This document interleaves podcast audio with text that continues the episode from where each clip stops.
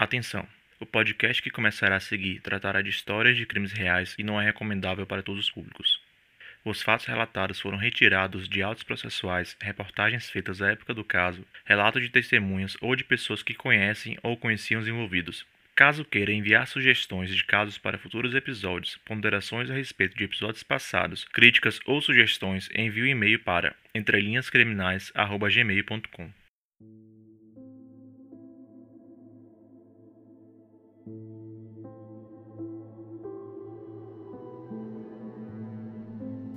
Seja bem-vindo a mais um episódio de Casos Isolados, um dos quadros do Entre Linhas Criminais, um podcast do gênero True Crime em formato storytelling. O caso de hoje aconteceu no Rio de Janeiro, no final do ano de 1992. É a história de uma jovem e promissora atriz brasileira, que era destaque de uma das novelas da maior emissora de televisão no país. O seu talento e desenvoltura entre as atuações chamava a atenção do público. Mesmo sendo uma coadjuvante, a atenção que recebia incomodava o ator que fazia seu par romântico. Ele queria ser o destaque da novela, desejava holofotes para si. Acreditou que o único meio de conseguir o desejado sucesso seria retirando a jovem atriz de cena. O que ele acabou fazendo contra essa jovem chamou a atenção do Brasil inteiro. Ele não tinha se tornado o centro das atenções da forma que desejava, como um ator de ascensão que poderia ser protagonista de novelas. Daquele dia em diante, ninguém mais o veria como um ator. Ele seria conhecido como o autor de um dos crimes mais famosos da história do país. Com vocês, o caso do assassinato de Daniela Pérez.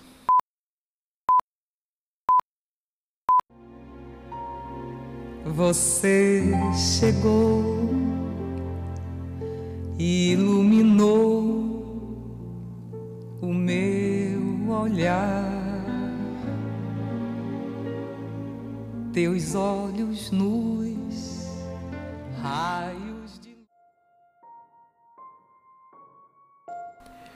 Essa era a música de abertura da novela Corpo e Alma, na TV Globo, entre os anos de 1992 e 1993.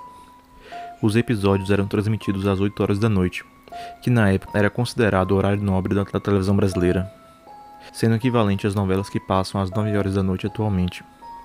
A autora dessa novela era Glória Pérez, que há pouco tempo havia se destacado por outros trabalhos que dirigiu na emissora. A trama principal trazia um assunto que até pouco tempo não era amplamente discutido na sociedade brasileira, o transplante de órgãos. O enredo focava no personagem de Tarcísio Meira, que tentava descobrir quem era a mulher que recebeu a doação do coração de sua então amante, que teria morrido num acidente de carro no início da novela. Além de Tarcísio, outros atores já consagrados da dramaturgia brasileira, como José Mayer e Estênio Garcia, contracenavam com os atores e atrizes estreantes. Entre eles, é possível se recordar de Luisa Perissé, que fazia sua estreia na televisão, e Guilherme de Pádua, um ator mineiro de 23 anos que tentava obter destaque após pequenos papéis em novelas e comerciais da época. Ele teria sido escalado para dar vida ao personagem Biratã, conhecido como Bira. Ele faria o par romântico com a atriz Daniela Pérez, que era filha da autora da obra, Glória Pérez. Daniela estava em sua terceira novela. Ela era casada com o ator Raul Gazola e tinha 22 anos de idade na época dos fatos. Fazia o papel de Yasmin. O tema da novela era muito delicado para a sociedade brasileira da época. Era a primeira vez que transplante de órgãos era tratado de forma tão ampla na televisão. Foi pensando nisso que Glória Pérez fez o casal interpretado por Daniela Pérez e Guilherme de Pádua. Eles deveriam ser o alívio cômico da novela, onde deveriam fazer cenas descontraídas entre os assuntos mais sérios que a novela tratava. Essa tentativa não funcionava muito bem. Ouça um trecho das cenas e tire suas próprias conclusões. Não, hein? Eu que dirijo o ônibus, não tem que ficar dando satisfação pra ninguém, não. Se eu fiz alguma coisa, eu devo ter lá meus motivos pra fazer, né? É, tem. Não queria que eu descesse pra falar com o Caio, tá? Deu pra entender muito bem. Eu? É. O quê? Tá pensando que eu tô com ciúme de você, é? É, tô dizendo, não tô pensando, não. Você nem é o tipo de mulher que eu gosto. Eu gosto é de loura. Não diga. É, só dou valor pra loura. E tem mais, só pra você se situar, tá? Essas meninas que nem você, eu nem enxergo. A atuação de Guilherme tornava o personagem grosseiro. Suas cenas não ficavam engraçadas e nem mesmo funcionavam como um alívio cômico. Já Daniela chamava atenção com seu trabalho, fazendo com que ganhasse fãs por todo o país. Mesmo atuando na novela, ela era chamada para novos trabalhos.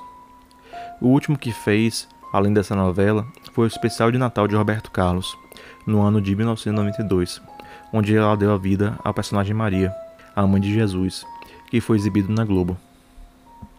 Ela também estava preparando uma peça musical que faria turnê por todo o Brasil, que se chamava Dança Comigo, onde ela seria protagonista junto com seu marido, Raul Gazola, e juntaria suas duas paixões, o balé e o teatro.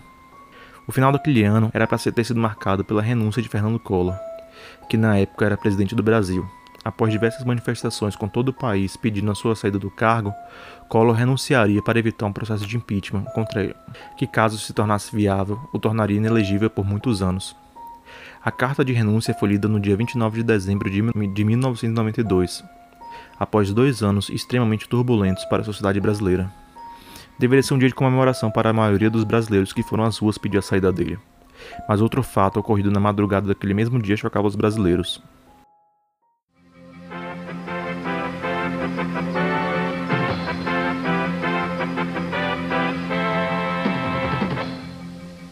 Novas informações sobre a morte da atriz Daniela Pérez, a Yasmin da novela das 8. O corpo da atriz foi encontrado esta madrugada.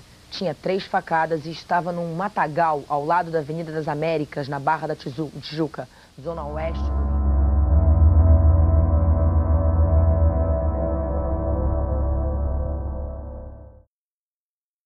Daniela foi encontrada morta em matagal, no Rio de Janeiro, com 18 perfurações que atingiram seu coração, o seu pulmão, o seu pescoço, tendo falecido de choque hemorrágico, em razão do sangue perdido ao longo dos momentos em que foi violentada. Nada parecia fazer sentido naquele momento.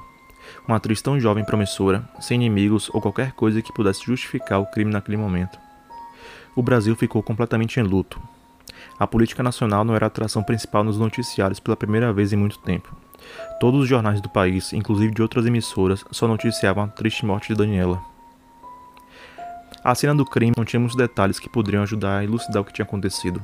Além do corpo ensanguentado e enrijecido da jovem, existia apenas o seu carro no local, que não tinha nenhum objeto que poderia ajudar a solucionar o crime. Por sorte, na fatídica noite, um advogado chamado Hugo da Silveira entrou em contato com a polícia do Rio de Janeiro. Ele alegava que tinha visto 2 carros estacionados ao lado do matagal, no qual um deles existia um homem de cabelos escuros e uma mulher de rosto redondo.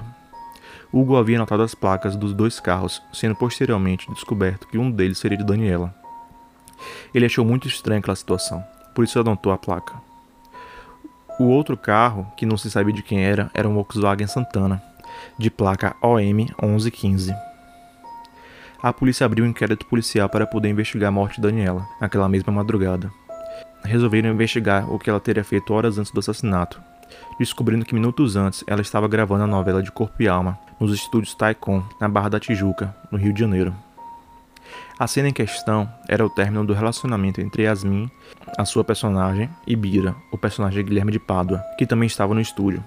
Os dois saíram em momentos muito próximos. Segundo os fãs que estavam no local, eles tiraram uma foto com Guilherme de Pádua e com Daniela. Ele foi a última pessoa a ter visto Daniela com vida. O delegado do caso, o doutor Cidade de Oliveira Fontes Filho, pediu para a vigilância do estúdio o registro dos carros que estiveram no local no dia do assassinato. Existiam alguns carros do modelo Santana, igual ao descrito pelo advogado que denunciou a movimentação estranha pela polícia. Um deles era o carro de Guilherme de Pádua, um Santana com a placa LM 1115. A partir desse momento, Guilherme passou a ser tratado como o principal suspeito do crime. Foi chamado para a delegacia na manhã seguinte, onde deveria prestar depoimento. Assim que chegou, não demorou muito para que o autor ficasse sem justificativas às perguntas que lhe eram feitas. Foram cerca de 10 horas de depoimento, até que Guilherme pediu para fazer uma ligação. Era para Paula Thomaz, a sua então esposa, que tinha 19 anos e estava grávida de 4 meses. A ligação foi grampeada. Os delegados imaginaram que ele poderia falar algo que fosse interessante para as investigações. Por isso, ouviram toda a conversa que ele teve com sua então esposa. Veja o que Guilherme disse depois em entrevista sobre a ligação. Aí eu falei assim, deixa eu dar um telefonema? Aí ele falou, pode. Eu sabia que talvez eu pudesse estar sendo escutado, mas eu não podia correr o risco. Eu tinha que correr o risco, na verdade. Eu ligo para casa e falo as seguintes palavras com a minha esposa, que os delegados provavelmente estavam na linha, né? Estavam. Estavam, não estavam? E eu falo assim para ela, olha, amor, eu tô confessando o crime que eu cometi. Porque não tem jeito, realmente eu já expliquei que você estava no shopping, que você não tem nada a ver com isso. Aí ela, do outro lado da linha, ela falou, fala que fui eu, fala que fui eu. Eu falei, não, não posso falar isso, eu tenho que falar a verdade. Ela estava grávida e eu vou e confesso o crime. Os jornais da noite já traziam Guilherme como principal suspeito. Menos de 24 horas após o crime, existia ao menos uma pessoa assumindo a autoria do crime. Mesmo assim, existiam pontos que precisavam ser esclarecidos. O advogado que presenciou os carros encostados no matagal disse que no Santana, que posteriormente descobriu ser de Guilherme, existiam duas pessoas, onde uma seria um homem, que no caso seria Guilherme, e a outra uma mulher de rosto inchado, exatamente como estava a esposa de Guilherme, Paula Thomaz. O seu rosto ficou inchado por estar grávida. Os policiais foram até a casa de Paula e a levaram para outra delegacia sem que Guilherme soubesse. Ele havia confessado o crime tentando livrá-la de uma eventual condenação. E ela fez exatamente a mesma coisa em outra delegacia. Ou seja, os dois confessaram o crime.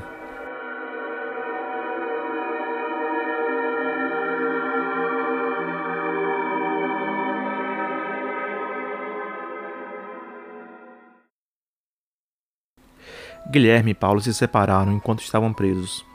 Depois de algum tempo, passaram a trocar ofensas através da mídia televisiva, onde um culpava o outro pelo assassinato de Daniela. Por essa razão, há um conflito de versões sobre o que aconteceu no dia do crime. O que se sabe de fato é que horas antes do crime, Daniela e Guilherme estavam no estúdio gravando uma cena da novela. Ao final, Guilherme teve uma crise de choro presenciada pelas faxineiras e entregou 2 papéis amassados para Daniela, onde o conteúdo nunca foi revelado. A conclusão que se obteve na época é de que Guilherme estava abalado com a redução da sua participação na novela. Ele já não aparecia há 2 episódios na TV, e queria que Daniela falasse com sua mãe, que era autora da novela, para aumentar sua participação a partir dali. O que aconteceu durante e após o crime tem ao menos 3 versões, que são dadas pela acusação, por Guilherme de Pádua e por Paula Thomaz. Vamos às versões. A versão da acusação é a seguinte. Guilherme de Pádua, um Volkswagen Santana que pertencia ao sogro, fecha Daniela Pérez em uma via, quando ela sai do posto Alvorada, onde tinha acabado de abastecer o carro, depois de deixar os estúdios Taekon. Daniela sai do carro para questionar e Pádua lhe dá um soco no rosto e a coloca desmaiada no Santana. Paula Thomaz, que estava no Santana, dirige o carro de Daniela. Os dois vão até o local do crime, um terreno. Matam Daniela ainda dentro do carro, provavelmente com um punhal, e a colocam onde foi encontrada. Depois, levam o carro ao posto Nova Ipanema para lavá-lo. Aqui termina a versão da acusação. Vamos então para a versão de Guilherme de Pádua. Ao acabar a gravação, Daniela pede a Pádua para conversar com ele. Os dois teriam um caso, segundo Guilherme, mas ela não queria mais ficar com ele por conta da gravidez da mulher de Guilherme. Guilherme então vai ao carro onde Paula estava, tenta dispensá-la, mas ela insiste em ir escondida junto para saber se ele tinha ou não um caso com a atriz. Pádua concorda com o pedido. Daniela marca um local de encontro, um terreno baldio na Barra. Quando os dois estão lá, Paula sai do esconderijo e passa a brigar com Daniela. Para proteger a mulher grávida, Pádua dá uma gravata na atriz. Ela cai e ele acha que ela está morta. Com medo, tenta adulterar a placa do carro com fitas adesivas. Enquanto isso, Paula mata a atriz com uma tesoura que estava no carro. Vamos então à versão de Paula. À tarde, Paula Thomaz e Guilherme de Pádua vão até o Barra Shopping e ela combina de ficar lá até as 21h30, vendo vitrines e lojas. Pádua vai buscá-la às 22h, mas não conta nada sobre o crime. Ela só fica sabendo que foi o marido quando ele é levado para a delegacia para depor no dia seguinte ao crime. Vamos voltar à história. A versão da acusação foi utilizada para fazer a reconstituição do crime e divulgada na mídia como a versão original. Ela foi feita com base nos testemunhos dos frentistas Flávio Bastos e Danielson Gomes, que estariam trabalhando em um posto de gasolina na Avenida da Alvorada, que ficava próximo ao matagal onde Daniela foi encontrada. O depoimento dos frentistas era muito semelhante. Eles afirmaram terem visto o Santana de Guilherme bloquear a passagem do carro de Daniela. Os atores então teriam saído do carro, e antes que Daniela pudesse falar, Guilherme teria dado um soco no rosto da atriz. Após o soco, Guilherme entrou no banco do motorista, colocando Daniela no banco do passageiro. Os frentistas também viram uma mulher com as mesmas descrições que Hugo teria visto, com o rosto inchado. Essa versão foi utilizada para a reconstituição do crime. Mesmo que existissem histórias diferentes, elas eram contraditórias e pouco faziam sentido com o que foi encontrado na cena do crime. Outro ponto muito importante e que não foi elucidado durante as investigações foi a origem do instrumento que foi utilizado para assassinar Daniela. A perícia inicial foi feita pelo IML, logo após o crime. Apontava que um punhal poderia ter sido utilizado, devido às características das lesões. O punhal é uma arma branca semelhante a uma faca, que era utilizada em combates na Idade Média como uma arma de guerra. Atualmente é considerado um item de coleção. Entretanto, a existência de uma suposta cita satânica foi utilizada pela acusação no dia do júri. Isso, uma participação dentro da cabeça do Guilherme de uma entidade, de uma imagem de um preto velho que ele chamava Seu Francisco ou Chicão, e há testemunhas a que ele exibiu essa imagem, dizendo que recebia ordens dessa imagem. Ele levava sempre esse preto velho numa mochila dentro do camarim e eu falava com ele que eu não queria isso, porque eu trabalhava, nós dividíamos um camarim juntos e isso não era certo, até porque eu respeitava todas as religiões, mas não queria essa falange perto de mim. Tanto a família de Daniela como a acusação feita pelo Ministério Público defenderam a teoria de que ela teria sido sacrificada em um ritual satânico utilizando um punhal. Outros peritos também analisaram o caso. Enquanto houve quem concordasse com a versão de que a arma do crime foi um punhal, outros acreditavam que as características eram de uma lesão produzida por uma tesoura fechada ou uma chave de fenda. Guilherme de Pádua e Paula Thomaz tiveram seus julgamentos em datas diferentes. Ambos foram julgados pelo Tribunal do Júri, que é um procedimento adotado pela lei brasileira quando a acusação trata de um crime doloso contra a vida. A separação dos processos ocorreu porque Paula teve o filho que esperava, o que atrasou os preparativos para o julgamento. O júri de Guilherme aconteceu em janeiro de 1997. Após 4 anos presos preventivamente. Foi a última vez em que ele mudou a versão do crime, a mesma que ele sustenta até hoje. Segundo ele, Paula e Daniela começaram a brigar após se encontrarem na avenida onde o crime aconteceu. Para tentar preservar Paula, que estava grávida, ele teria empurrado Daniela, que bateu a cabeça quando caiu, tendo desmaiado em seguida. Ele teria achado que a atriz estava morta e por isso puxou para Matagal, onde planejava deixá-la. Ainda nessa versão, Guilherme pegou uma fita isolante preta e adulterou a placa do carro, colocando 2 faixas na primeira letra, que transformou o L em O. Enquanto isso, Paulo teria ido até o carro, pega uma tesoura, que estava no porta-luvas também, e passou a atacar Daniela sozinha, sem qualquer participação do próprio Guilherme. A nova história de Guilherme foi rechaçada durante o seu julgamento. Ele veio a ser condenado no júri após quase 3 dias de julgamentos ininterruptos, a 19 anos de prisão. A sentença foi lida pelo juiz José Geraldo Antônio, que veio a ser o mesmo juiz que presidiu o júri de Paula Thomaz nos meses seguintes. Ressaltava a conduta de Guilherme, abre aspas. A conduta do réu exteriorizou uma personalidade violenta, perversa e covarde, quando destruiu a vida de uma pessoa indefesa, sem nenhuma chance de escapar do ataque do seu algoz, pois além de desvantagem da força física, o fato se desenrolou em um local onde jamais seria ouvido o grito desesperador e agonizante da vítima. Fecha aspas. O julgamento de Paula ocorreu em maio de 97, 4 meses após o de Guilherme. Nessa ocasião, o advogado Hugo, a testemunha que presenciou os carros de Guilherme e de Daniela ao plenário do júri, para fazer um reconhecimento presencial de Paula como uma mulher de rosto redondo. O senhor fez reconhecimento da acusada aqui presente? Fiz. Como sendo aquela pessoa que estava no banco? Posteriormente, eu fiz em juízo esse reconhecimento. Quando que o senhor reconheceu que a ré era aquela mulher que estava naquele carro? Bom, evidentemente, quando eu passei a primeira vez, eu não sabia quem era. Eu vi uma mulher de rosto redondo e informei isso à polícia. No meu depoimento, na casa da minha filha, eu disse que tinha visto uma mulher de rosto redondo, mas não sabia quem era, evidentemente. No dia seguinte, eu fui à Porto Seguro dormir. Era dia 29, eu dormi em Linhares. E no hotel à noite... Em Linhares? Linhares. No hotel à noite... Você estava indo de ônibus? Não, estava indo de carro. De carro. Em Linhares, e à noite... Estava eu, minha mulher, meus netos, eu verifiquei que tinha um noticiário e passou muito a Daniela. Eu não acompanho novela, então eu não conhecia nem a Daniela. Então, eu verifiquei que não era aquela mulher que eu tinha visto no carro. Como o senhor chegou a identificar a ré como sendo aquela mulher? No jornal, se não me engano, do domingo seguinte, foi no domingo seguinte... O jornal Globo publicava uma fotografia do casamento... Mas já em Porto Seguro? Já em Porto Seguro. Porque isso foi dia 29, eu cheguei em Porto Seguro dia 30 à tarde. Aí teve dia 31, fim de ano, dia 1º. Só fui ver o jornal no domingo seguinte. O resultado do júri foi apertado.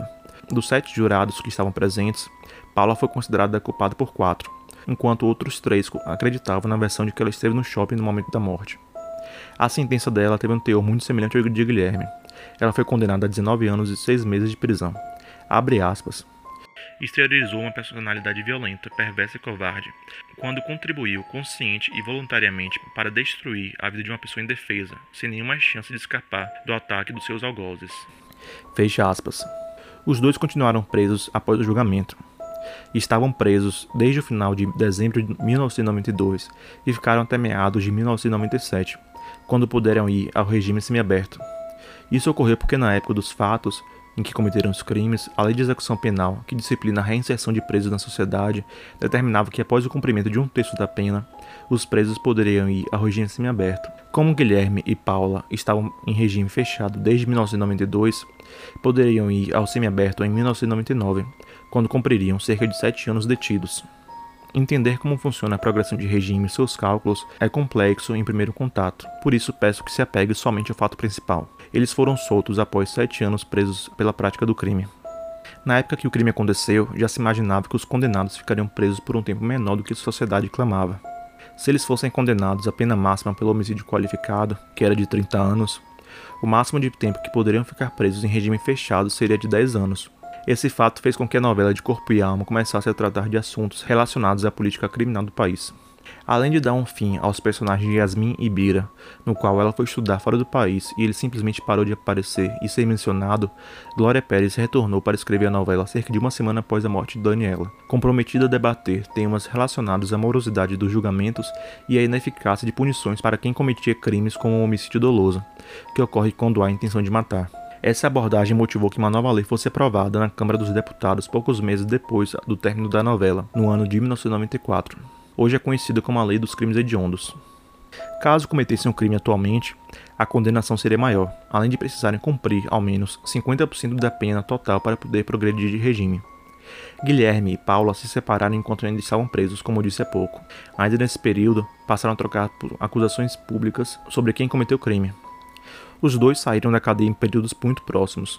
Enquanto Paula mudou seu sobrenome, cursou direito e construiu uma nova família no Rio de Janeiro. Atualmente, ela tenta lançar sua filha de 5 anos de idade no meio artístico em comerciais e novelas. Já Guilherme de Pádua se tornou pastor evangélico, fez curso de ciência da computação e se casou outras 2 vezes. Ele é ativo nas suas redes sociais, mas suas postagens são alvo de críticas de outros usuários. Glória Pérez também se manifesta contra suas participações em redes sociais esporadicamente.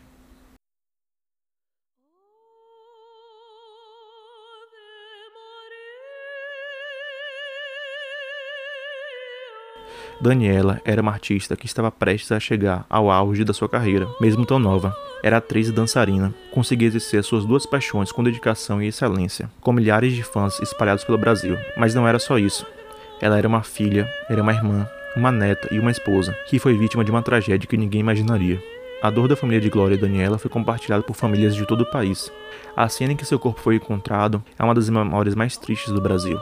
Uma jovem inocente, bondosa e talentosa, com tantas marcas de violência injustificáveis em seu corpo. No fim de tudo, Glória conseguiu usar sua dor para transformar a lei do país. Ela lutou e continua lutando para que mães e pais não passem pelo que ela passou. A lei de crimes hediondos pode não levar o nome de Daniela, mas é marca do esforço de sua mãe, que mostrou até onde o amor de uma mãe pode chegar.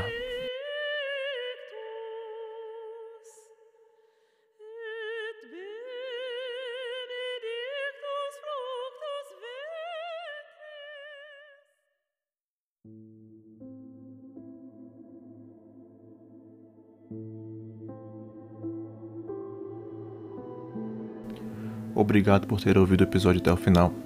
Espero que você tenha gostado. Se você estiver ouvindo pelo YouTube, peço que deixe um gostei no vídeo e se inscreva no canal. O podcast também estará disponível no Spotify. Se possível, divulgue o trabalho para mais amigos, pois ajudará o podcast a crescer e permitirá trazer casos maiores com a ajuda de mais pessoas. Até o próximo episódio.